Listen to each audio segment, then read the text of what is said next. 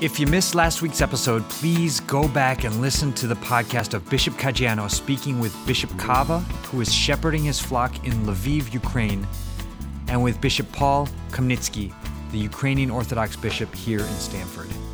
On today's show, Bishop Caggiano has more thoughts on the situation in Ukraine today, including a discussion about just war theory. This is the Veritas Catholic Network on your radio at 1350 AM, 103.9 FM, and on your phone with the Veritas mobile app. Make sure you download the app at the Apple App Store, the Google Play Store, or at veritascatholic.com. You're listening to Let Me Be Frank, which is brought to you by a grant from Foundations in Faith. St. John Paul II told young people the church needs your youthful ideas in order to make the gospel of life penetrate the fabric of society. So, Foundations in Faith is inviting all Diocese of Bridgeport parishes to apply for parish support grants from the St. John Paul II Fund for Religious Education and Faith Formation. The St. John Paul II Fund focuses on young people and their ideas to elevate and invigorate their faith formation experience. Applications are open now until April 1st. To learn more or to apply, visit www.foundationsinfaith.org. All right, here we go. This is Let Me Be Frank on the Veritas Catholic Network. I am Steve Lee, and it is my great pleasure, as always, to introduce Bishop Frank Caggiano. Steve, um, first, it's great to see you. And, uh, you know, last week when we had our uh, podcast on the Ukraine, it really was an extraordinary testimony of the two bishops we had on, right? Yes. And in their different capacities, trying to exercise their moral and spiritual leadership in very di- difficult circumstances. I thought it was one of one of the most remarkable encounters we've had so far in this almost two years together. Yeah, I've I've heard uh, so many people have reached out and just said that that was incredibly moving and powerful to hear Mm-hmm. you with uh, Bishop Kawa and then with Bishop uh, Chomnycky. So Yeah. Yep. great. So I thought today what we would do is continue some further reflections on the situation, not so much in the detail, but in the generality of war and the Christian tradition trying to understand when a war could ever be fought. So we call it the just war theory. And how in the modern world, that itself may have changed in part because of the presence of weapons of such massive destruction that there there are voices that say um, those sort of wars, including the voices of the bishops, could never ever be fought. There could be no justification for wars of that magnitude. so I thought that would be what we can at least begin our conversation with. How does that sound? Yeah, sounds great. Good. So we look at the Ukraine. We look at the terrible suffering. I mean, it just continues to get worse and worse by the day. And now, uh, as we went to, to record now, the fact that Kiev is being attacked, apartment buildings are being blown up, hospitals of children are being targeted. yeah. I mean, to say it's outrageous is just an understatement. to say that there is could be no possible justification for behavior like that is obvious, right? So, we as Christians have had a body of thought that's even in the Catechism of the Catholic Church that speaks of war as um, being considered just under the strictest of circumstances when there is no other alternative to reestablish justice or to prevent an even graver ill from occurring. Hmm. Right? So I want to offer these reflections not to necessarily analyze what's going on in the Ukraine because there is absolute unanimity that what is going on there is unjust, unacceptable right, and has to end, must be stopped. But it is important that we talk about it. Yes. So, from the ancient Greeks, right, there has been this discussion. In the Middle Ages, certainly in the Christian tradition, we have had a tremendous amount of discussion about this. Can a war ever be considered just? right? And there has been over the years an evolution so that there is both a lot of commentary that speaks of when a war could be waged. There is commentary on the conduct that should be observed if you are prosecuting a war. And then there is thought, even in more recent times, about what we're going to say, what I would say is the post war experience. That is, how does justice, how do you justly deal with, you know, a country that is defeated? Right? And how do you impose terms of peace? And what does that peace look like? Because that too needs to follow moral uh, norms. And just as an aside, there are many historians who believe that the First World War, the way it was decided, that is, the terms of peace, were in at least no small measure the cause of the Second World War. Because the terms were so harsh, right? And and rendered Germany so uh, unable to come out of the destruction of its own making, without a doubt that it provoked that level of desperation that allowed another despot, a, a, a tyrant, a, a, madman to come to power that provoked the Second World War. So there, so there is logic there, right? Yes. And there are many ideas that surround um, what can ever allow a war to be considered justifiable, right? And, and again, they vary from tradition to tradition, from philosopher to philosopher, and even within Christianity, there's a differing of opinions, right? But what's clear is that there has to be at least the following first, that the cause is just. Right? And, and by saying that the cause is just, that it cannot be for gain. It can't be for the uh, the uh, um, influence or the imposition of authority or for money, but it could be to prevent uh, an injustice, to prevent a genocide. Right. So the cause has to be just. It has to be proportional too. That whatever response is made in warfare is proportionate to the the aim that's being the, the, the cause that's being touted for the reason of it. In other words, you cannot simply overwhelm an adversary and inflict all of this tremendous damage when that damage was not necessary. Mm-hmm. Therefore, it talks about just means. And one of the things we'll talk about in a couple of minutes is the challenge of peace. Do you remember the pastoral letter that the bishops issued? I'm not even sure. Were you born? Oh my gosh! I was I was ten. That was 1983. Oh my God, Rafi, I need I need a therapist. I need a therapist. okay, but I do remember it. God, it's like ancient history for you. Wow. But I do remember it. Okay, it was in the Ronald Reagan era. It's the era I came to. You know, as I said, I, I came to maturity in that in that in that age and the bishops took up the question of uh, nuclear war. Hmm. And, you know, to anticipate what we're going to talk about, I mean, the bishops are basically saying it's never justifiable because it violates every sense of proportionality and it violates the idea of a just means because you can't discriminate between those who are innocent civilians and those who may, com- who may be combatants.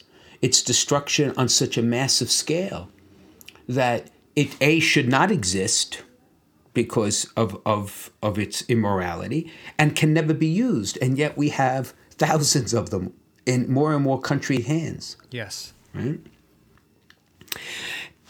Another principle of just war is its self defense or not. So one could go to war, a country could go to war to defend itself, which is what exactly the Ukraine is trying to do now. And then there always has to be the fair treatment of captives. Because when a person is a combatant, right, they, they, are, they are agents of, the, of, of, of moving the war forward. All right. So they are, unfortunately, right, men and women who are in service of their country, putting their lives at risk, right, for the cause. But once they're captured, they can no longer be combatants by definition. Therefore, they cannot render harm. And therefore, m- m- basic morality would say they need to be treated fairly and justly, right? And unfortunately, that does not happen to be the case in the modern world in many different places. There is a major distinction that has to be made here so that we are very clear.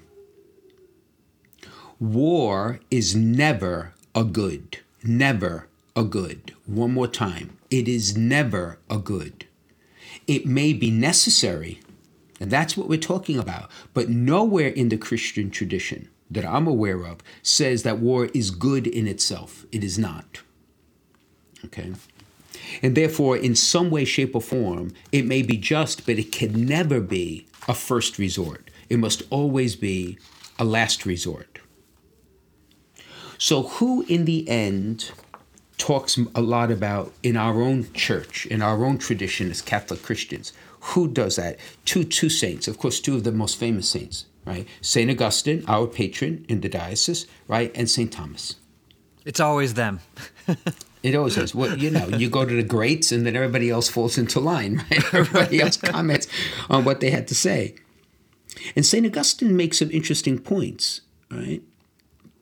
One that's fascinating is he says that for a country to remain peaceful in the face of a grave wrong, right?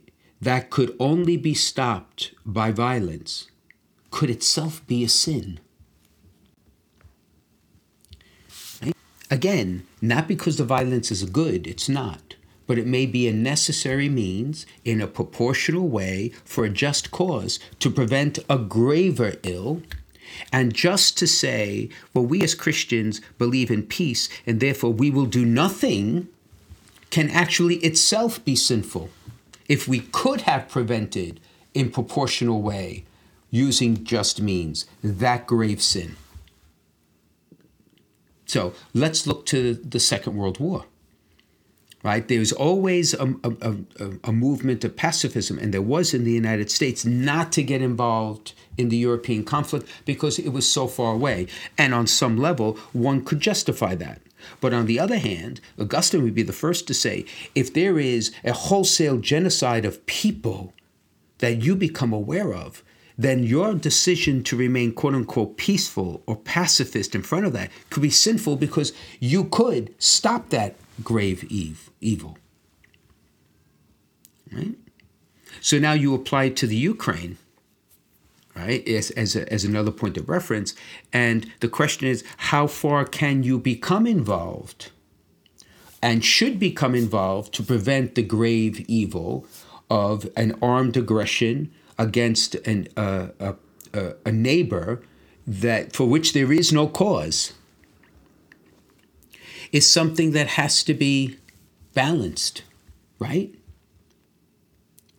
It's it's a fascinating place to be right, in the analysis. But that's one of the things, right? And the second is Augustine says if war is to be waged, it has to be waged by legitimate authority. And why is that important? It is important because legitimate authority would need to go through the necessary consultation to ensure that the analysis is done so that the conclusion that we have to wage war has gone through this process of analysis that I just spoke about. That's not willy nilly. You know, I decided tomorrow I'm going to, which is ultimately almost sounds as if what happened with the President Putin. He just decided he was going to do this. One could even argue it, that's illegitimate. And the question is, is the authority then legitimate? Hmm. Which is a whole other question, mm-hmm. right? Then Saint August, then Saint Thomas builds on that, and Saint Thomas says that there are three requirements, all right, for a war to be just. First, that it's by legitimate sovereign. It's a command. Second, that it is a just cause, all right, based on, right, correcting a wrong. And there, the third is it has to be a right intent, right? That you are going to promote good and avoid evil as much as possible in the act of intending justice, not vengeance, not power, but justice. So St. Thomas says you could actually have, all right, an offensive war promoted that way. That it not simply be a defensive war, it can be an offensive because you are doing it right to avoid tolerating a greater injustice. So you see, these are all prudential just ju- judgments, right? Right, but always as a last resort. Always as a last resort. Never as a first resort. Now, for anybody who's listening to this podcast, in the Catechism of the Catholic Church, in paragraph 2309, 2309, the church outlines, right, the four strict conditions for what would be considered a legitimate use of military force, right? So it doesn't use the word war, but a legitimate use of military force. Legitimate defense by military force is hmm. even more accurate. Okay? So it says, to allow me just to quote it, right? So that the damage inflicted by the aggressor on a nation would have to be lasting, grave, and certain, hmm. right? So what's coming, all right, is basically of a grave nature that would have a long term generational effect. The second is that there that the use of this military action, all right, all of the means to try to stop that grave damage and evil have been exhausted. There is no other resort, right, than to uh, turn to the military. Number three is extremely important that there has to be serious prospects for success. Huh. And the last is the use of arms should not produce evils or, disor- or disorders graver than the evil you're trying to present, right? That you're trying to eliminate. So you can't cause more harm by the military action than the harm being inflicted without the military action. But isn't number three very interesting? Serious yeah. prospects of success. So, so that that definitely needs more explanation, Excellency. Yeah. Well again, you prove the premise by going to the extreme. Okay. Right? So if we were in military confrontation and one of the combatants decided to use biological weapons or chemical weapons or nuclear weapons, we've already said that it violates proportionality, right? It violates the ability to discriminate between the innocent and those who are combatants. Mm-hmm. And one must ask the question how do you define success in that? If there is a multiple exchange of nuclear weapons, does anybody win? Right. Right. Yeah. Right. One of the issues here is look at the recent wars, quote unquote, except with the with the exception of the war against. Remember, I guess it was against Iraq when they invaded Kuwait, mm-hmm. which President Bush orchestrated.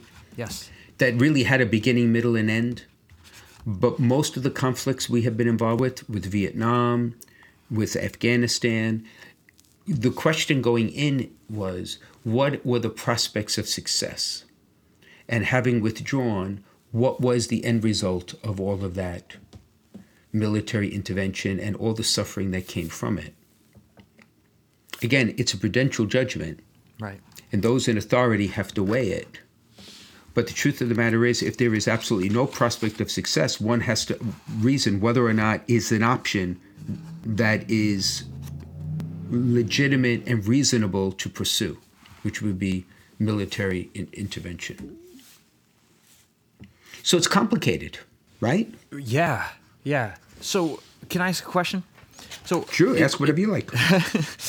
so it's uh, so let's say that um, that uh, the U.S. entering World War II was just, mm-hmm. and then let's say I know there's debate on this, but let's say that the the dropping of the two nuclear bombs mm-hmm. on Japan mm-hmm. was unjust.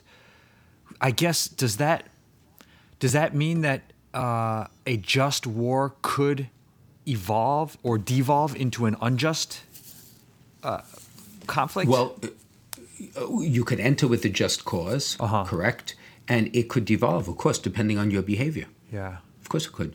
You know, in the end, one could have argued could the first nuclear explosion have been a demonstration rather than on a civilian population? And, and I don't know the details, all right? I'm not a historian, I'm not a military uh, strategist, I'm just a pastor.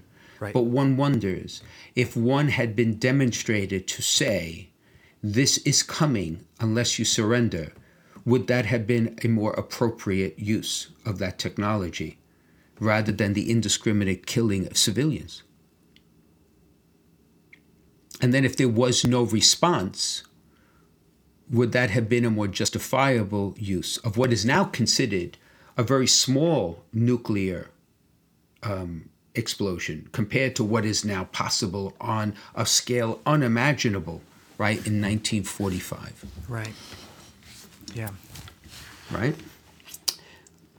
The interesting thing is, uh, there is absolutely general agreement that when you talk about the just war theory, and when you look at the section of it that deals with conduct in war, that there is absolutely, absolutely no justification for the for the indiscriminate bombing of cities, of targeting civilians for harm, that um, residential areas that have no legitimate military targets true, should never be subject to any military action.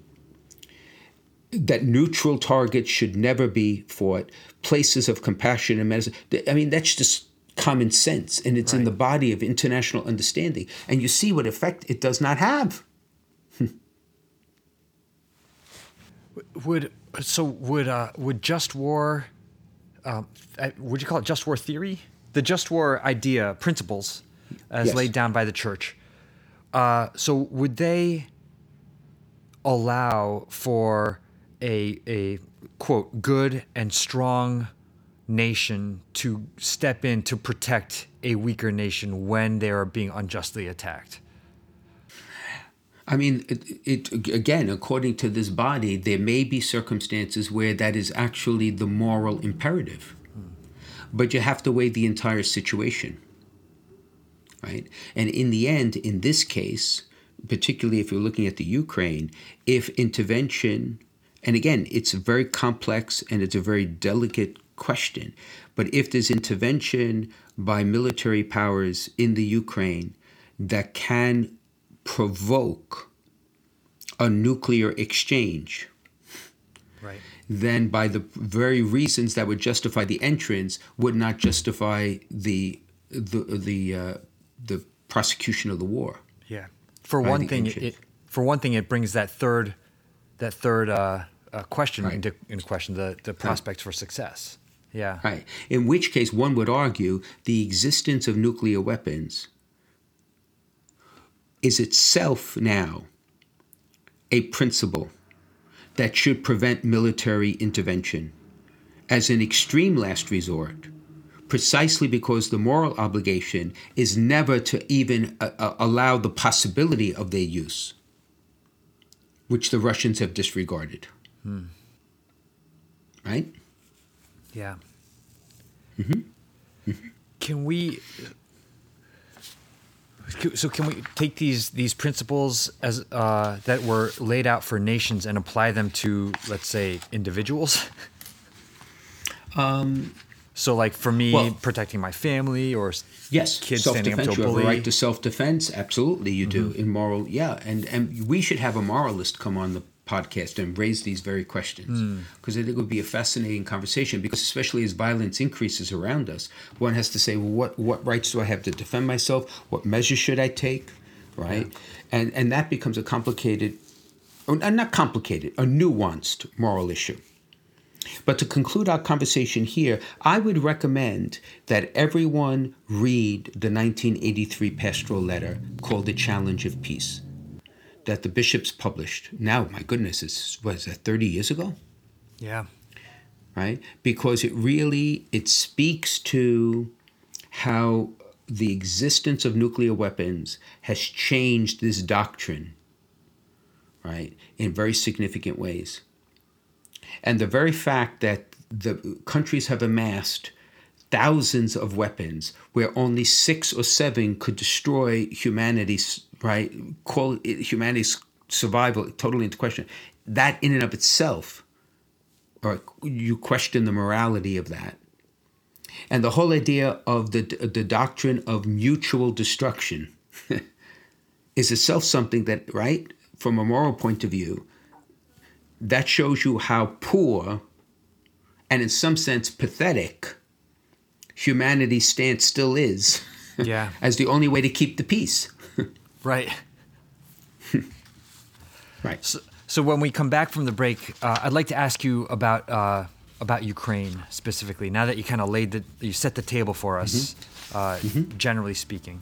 So we we will be back after the break to talk more about this subject with bishop frank caggiano. This is let me be frank on the veritas catholic network. Be right back if you're concerned about your end of life plans, searching for a Catholic cemetery, or have loved ones who are buried in one of the 14 Catholic cemeteries throughout Fairfield County, now might be a good time to begin planning for yourself or for other family members. Call one of our family advisors at 203 742 1450 and select option 5 to leave a message or visit www.ctcemeteries.org. Many people don't realize that they can be buried with their deceased loved ones, even if all of the family's in ground plots have been taken. The Diocese of Bridgeport Catholic Cemeteries provides in ground burials, as well as columbarium and mausoleum options. This makes it possible to unite your family together in the same cemetery, and it's an opportunity to build a bridge for your family back to the church.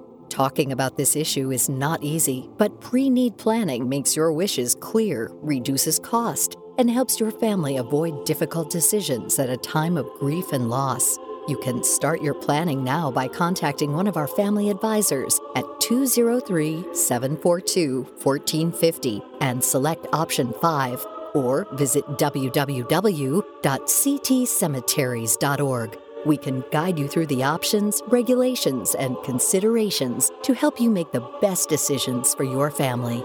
The number is 203 742 1450 and select option 5 or visit www.ctcemeteries.org. Okay, welcome back to Let Me Be Frank with Bishop Frank Caggiano on the Veritas Catholic Network. Uh, we just wrapped up talking about just war and uh, and the principles behind just war, and now, uh, Excellency, I'd like to talk about know some of uh, the reactions that you've seen from the West. It's right. pre- been pretty uniform uh, right. towards the situation in Ukraine. Right. Right. Well, let me just say this, just kind of uh, to, to bring conclusion what we were talking about in the first segment. The just war theory is the is the theory, right? The, this body of knowledge, the application of, of, of Catholic uh, social teaching and doctrine to the behavior of nations. Mm-hmm but there's another level that we have been talking about all along is how you and I as individuals need to support our Ukrainian brothers and sisters. And quite frankly, more than that, our Syrian brothers and sisters and uh, the peoples in Africa that are civil war. In other words, we we can't speak for the American government, but I can speak for myself. And therefore, by prayers and resources, we need to be involved and we need to help. That's the bottom line. Yes. Okay. So, you know, uh, we're taping on uh, on a Monday. The CRS, the board, is meeting Wednesday, Thursday, and we're going to have a report of what's going on on the ground. I'm sure, and I know that our people, the CRS people in the Ukraine itself, at least up to this point, still remain safe. And they're doing their best they can to provide the humanitarian aid. But you could imagine when you don't know if a bomb is coming in the middle of a civilian area, yeah. Right. There's a limited amount of even to get people out of their homes. yeah. Yeah. Right? Because you don't know where it's coming next. See, that's the evil of indiscriminate bombing. That's the evil of non combatants being involved in war. It, it's just, even if their aid is there, they're taking a risk just to come out and get it. It's crazy. I can't even imagine.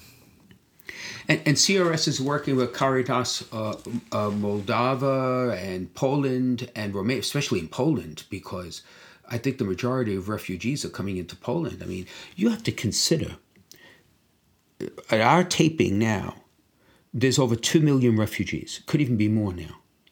That's two times the entire population of Fairfield County. Okay? So it's the whole county and another equal just getting up and leaving and going where? To get what? To stay where? To use what bathroom? Yeah. I mean, literally, not to get too too granular about it, but where, where do all these people use the facilities? What facilities?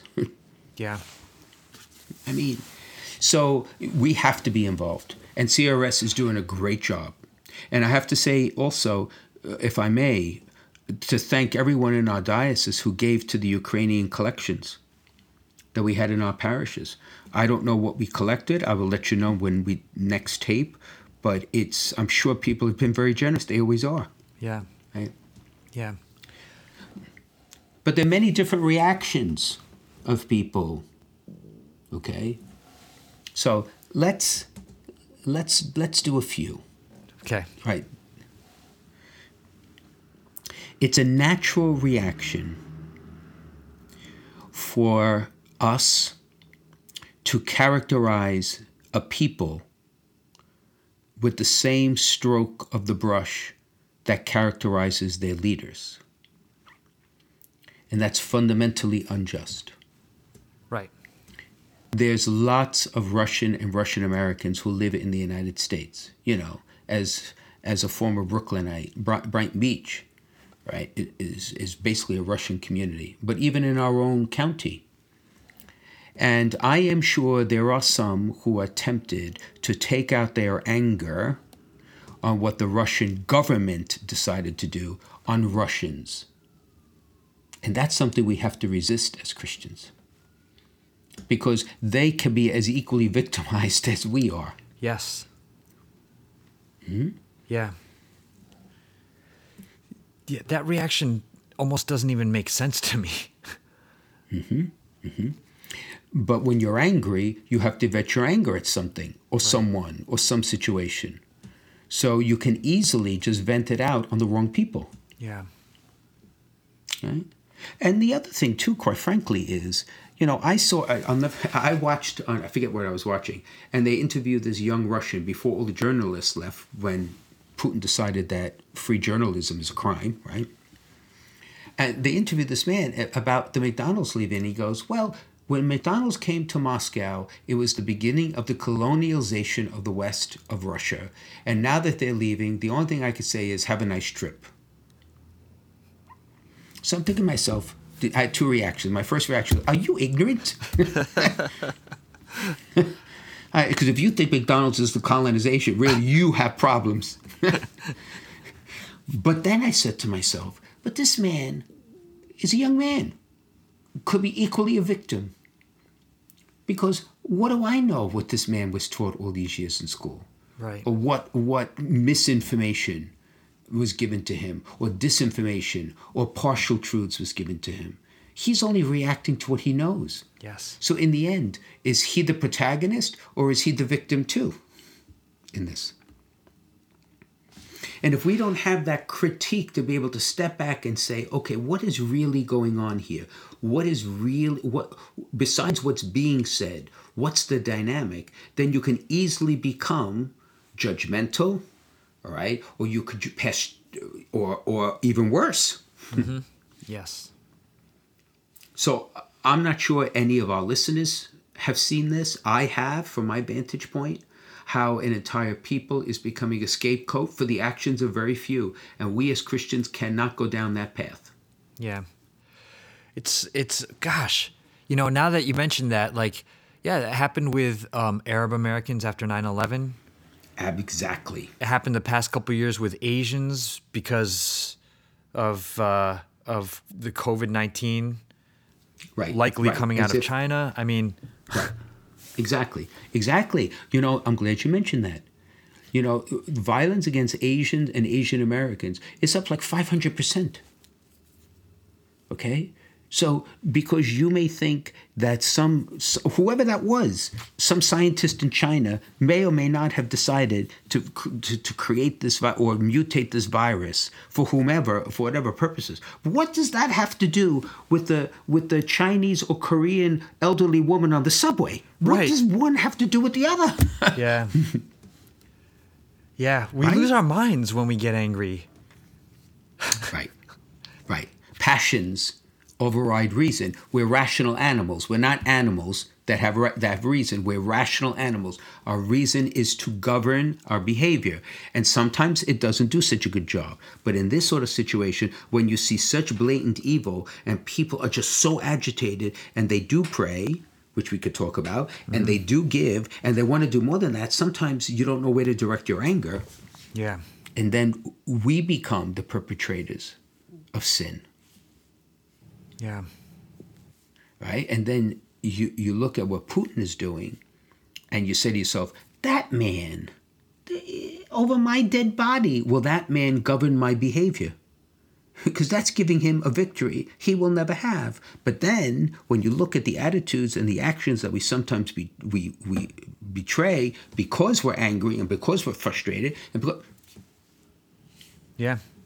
Yeah. This whole Right? thing moved my two teenage sons to even uh, get angry. And, and one of them said to me, he said something like, What is Russia's problem? He said, Let me sign up. I'll go over and fight for the Ukrainians, bro. I was like, Okay.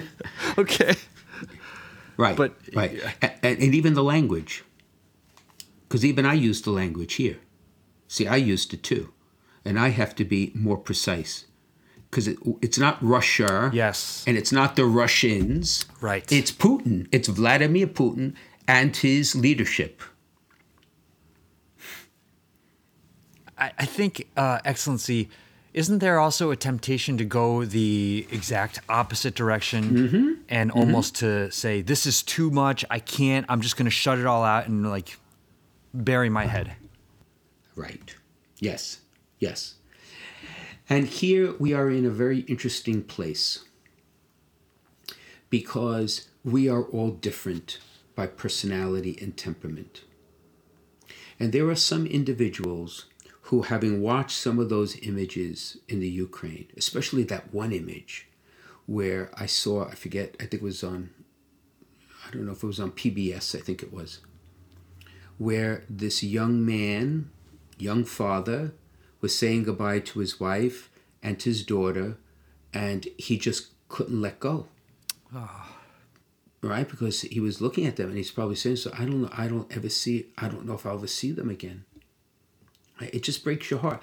There are some people by personality who cannot see a lot of that because it's so disturbing to them. Right? that they can't sleep, they can't process, eh, because they're just very sensitive. And then there are others who could watch it, all right, and process it as best they can. But why do I raise this? I raise this because there are some who have to take a step back in the active engagement of the events as they transpire because they simply cannot personally do it without inflicting harm on themselves. We have to hmm. respect that disassociation but we cannot ever totally disassociate from what's going on there. In other words, you can't just turn up your music, right, and turn on Netflix and make believe it's not happening. Yes. We cannot do that, Yeah. right? And we have a right and we have an obligation, more than a right, to remain informed of what's going on, even if we cannot immediately change what's going on. Because if you don't face evil in the face, then it, it you you cannot appropriately see it for what it's really worth, and you cannot then respond. Yeah. Mm-hmm. Did you ever see uh, this movie called Hotel Rwanda, Excellency? It was I've heard of it, but I've not seen it. yeah. So, but it was about the I think the Hutus and the Tutsis killing each other in Rwanda. Actually, it was one side killing the other, and it was the story of a man who opened up his hotel to rescue I forget which side it mm-hmm. was that was being uh, murdered, mm-hmm. but there was one line that just always stuck with me because there's an American camera crew, news crew, filming, mm-hmm. and the hotel owner says, "Thank you for doing this," and this will get the U.S. I'm sure to help and intervene. And the cameraman's like, "No, it's not." And the hotel set owner said, "How can it not? How can the people in the U.S. not intervene when they see something like this on TV?" And the cameraman said, "I think people are going to see this, and they're going to say that's so horrible, and then they'll turn back to eating their dinners." Ah, ah. Now I dispute both men. Okay. Because you know I'm contrarian. Okay, you're right. Okay.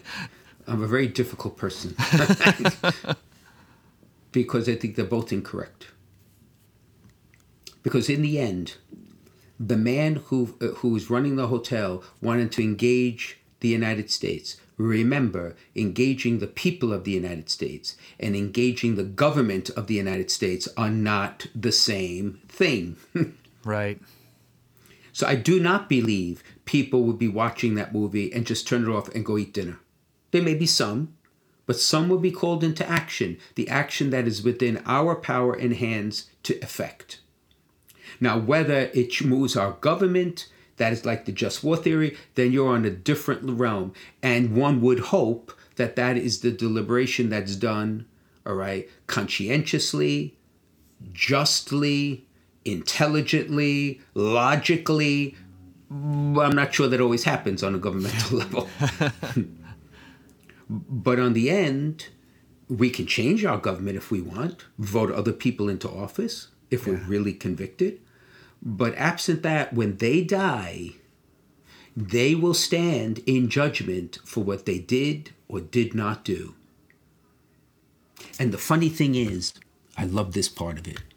Whether you believe you're going to be judged or not is irrelevant because you will be judged. Hmm. Fact that I don't believe it won't stop it. That may come as a revelation to a lot of people. But in the end, it is what it is. So they will be judged. Take consolation that you're not, but you will. Yeah. You'll have to answer for whoever. So to those who have more, more is expected. Yes. My gosh, if people in authority actually believed that, could you imagine how our the conduct of our nation would change? But I can't speak for the powers that be in Washington, but I can speak for me. So I think in the end, the, the truth is somewhere in between what these two individuals were saying.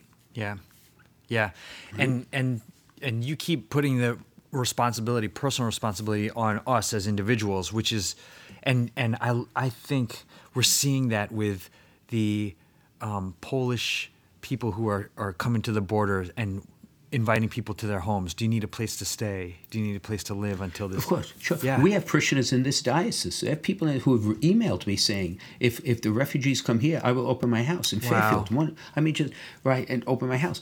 So you see, that's taking the responsibility that we have within our power to do. Now we need, right, to also advocate for civil leaders who reflect our values. And the whole idea that I'm comfortable with the status quo is not good enough, right? When you have missiles 10 miles away from the border of a NATO country that Yeah. could start World War III. It's Yeah. just not. so uh, I, I got an email from um, from a priest here in the diocese who uh, who asked me to to pass this on on to you for the show because he has direct access to you. He doesn't need me, obviously, but for the show. So he he he asked me to ask you to to talk about you know praying with trust and confidence that God is going to sort this out and uh, um, alongside this desire, this individual desire to take action aside from prayer. Um, How do we? They're not mutually exclusive. They're not mutually exclusive. If the, if the legitimate desire is to solve the situation in the Ukraine, then the humility that you and I need to admit to is it is outside of our power to effect that right cure we can't we can't resolve the situation in the Ukraine as individuals, as citizens of the United States. So we've been talking all along about how we engage ourselves through prayer, but also through action, through generosity, right? Opening our doors, opening our parish to a refugee. I mean, there's so many things we can do on the local level to alleviate some of the evil consequences and the evil perpetrated, right? The suffering being inflicted on innocent people, right? But the one thing I would want us to consider is this. What do you think in his humanity when Jesus looked down from the cross and looked upon what he saw? What do you think crossed his mind? That he had trust in his Father without question that on in his humanity, the sheer wonderment of why it needed to come to this, which he chose freely, could there not have been a different way? Could there not have been more acceptance? Did the world have to rebel to the bitter end? hmm. The man lived three years of graceful action in word and power and he still wound up on the cross in the most alone moment ever experienced in humanity's history.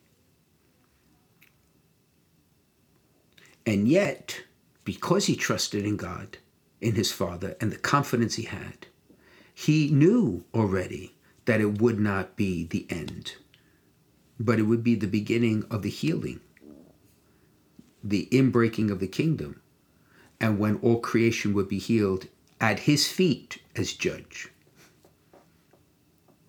Right? So, for us as Christians, I think our response to that tension that we have between wanting to do something and solve the situation but at the same time having to trust and surrender to God the way we the way we can resolve that issue is not to say one wins over the other, but it's to hold them in tension with each other and in the end leave it to God. And not say, God, it's your problem, figure it out. but Lord, in the end, you are the giver of all gifts and you are the one. But I'm going to work as much as I can within my power to make a difference. See, it's not either or, it's both. Yeah. Because if you don't use your anger to do that, where's your anger going to go? How are you going to resolve that deep, passionate impulse? Chances are you're going to bury it somewhere else and it's going to do harm to yourself and whoever happens to be at the other end when it explodes. right. Uh, d- d- have you heard um, Archbishop Shevchuk, I guess, is the uh, mm-hmm. Archbishop there in um, mm-hmm. in Kiev, and mm-hmm. uh, he I, I, I read a, a, piece that said he was talking about the um, the fact that right now Ukraine is the center of all of all prayer globally. Everybody mm-hmm. in the world is praying for Ukraine, so they're the beneficiaries.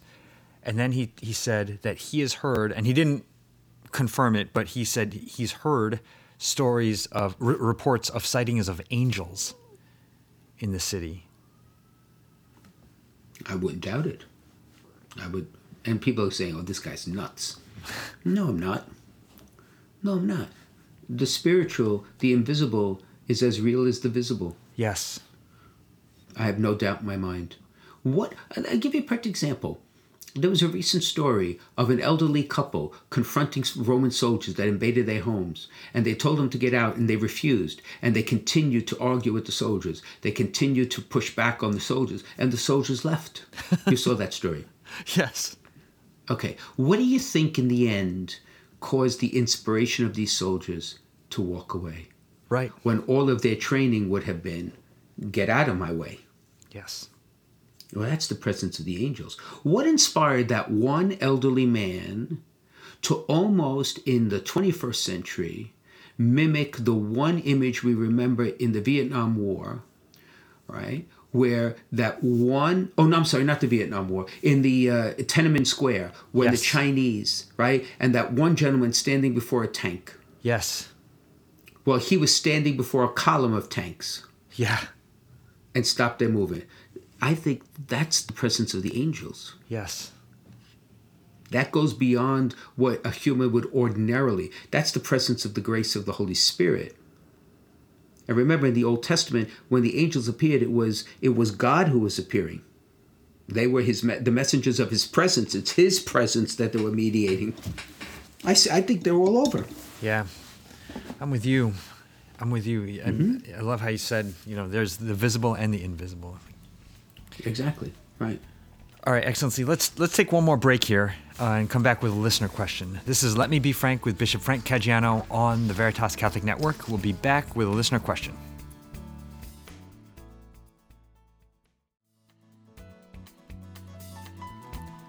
Welcome back to Let Me Be Frank with Bishop Frank Caggiano. All right, Excellency, people love this part of the show. They love the whole show, but they love this part. So here's the question that came in this week. It says, Bishop, I have a question about my responsibility to help those in need around me, specifically the homeless people I see every day. What is my obligation to give money to the homeless? My heart goes out to them, but I'm afraid they'll use the money on harmful things like drugs or alcohol. On the other hand, it also doesn't feel like I'm doing enough just by praying for them. Right. And again, this is sort of question I wish there was a simple answer, but there isn't.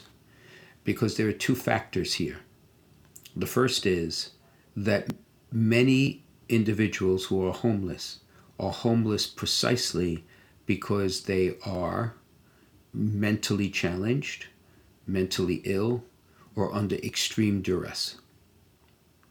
And because they are in that state, if you gave them money, there is a good possibility that they will not use it for the end in which you intend to give it, which is to buy food. It could be all the reasons that, the, the, the questioner just made. It's more than possible that that could happen, right? So once again, for the individual versus the institution, our response has to be prudential in how we help an individual who is homeless. And again, my, my spiritual vices err on the side of being generous, right, than not, always. On the other hand, right, that there is an obligation for our society to do better in regards to homeless is clear. Yeah. Homeless don't want to go to shelters because sometimes the shelter is more dangerous than the street. Right? And and unless you address the mental stress or conditions a lot of people have, then it is it is very difficult to be able to give them stability. Yes. So, what's my response? I think in the individuals you meet, if it's the same individuals, which oftentimes they may be, you can discern how reasonable they will use the gift you're giving them and be as generous as you can once you've made that sense of discernment. And then we have to advocate on a, on a broader level for structures that will prevent homeless people from just literally just being ignored. Yes. Because that could be my mother or your mother, right, in the end. Yes. Yep. But but to summarize it, Matthew 25, we don't have an option. Lord, when did we see you homeless? Mm-hmm. When you did it for the least of my sisters and brothers, you did it for me. It's a divine mandate. Yeah. Yeah. Mm-hmm. If if I may suggest, what I have in the past, when I had time, taken them into a place and bought them a sandwich or something. Uh, yeah, So perfect. that's that's an easy solution. Perfect. And I'm going to tell you though, remember, my friend, even that, unless you're going to sit there and watch them eat it, it will not stop them from bartering that that sandwich for alcohol if they need it or whatever. Right. In the end, on some level, you just have to trust that your Yes. intent is good one, and what they do with it on some level is not in your control. Yes. And if you have a question for Bishop Frank, send it in to us on social media or you can email questions at veritascatholic.com. Bishop Frank Caggiano is on Facebook, Instagram, and Twitter. So is Veritas Catholic Network. and we would like to thank Foundations in Faith. A grant from the St. Therese Fund for Evangelization makes it possible for us to bring Let Me Be Frank to you. Foundations in Faith is committed to supporting and transforming pastoral ministries in the Diocese of Bridgeport, and you can learn more about their outstanding work at foundationsinfaith.org. Excellency, this is this is now my favorite part of every week when I ask for your blessing. oh, when you get rid of me. That's the idea.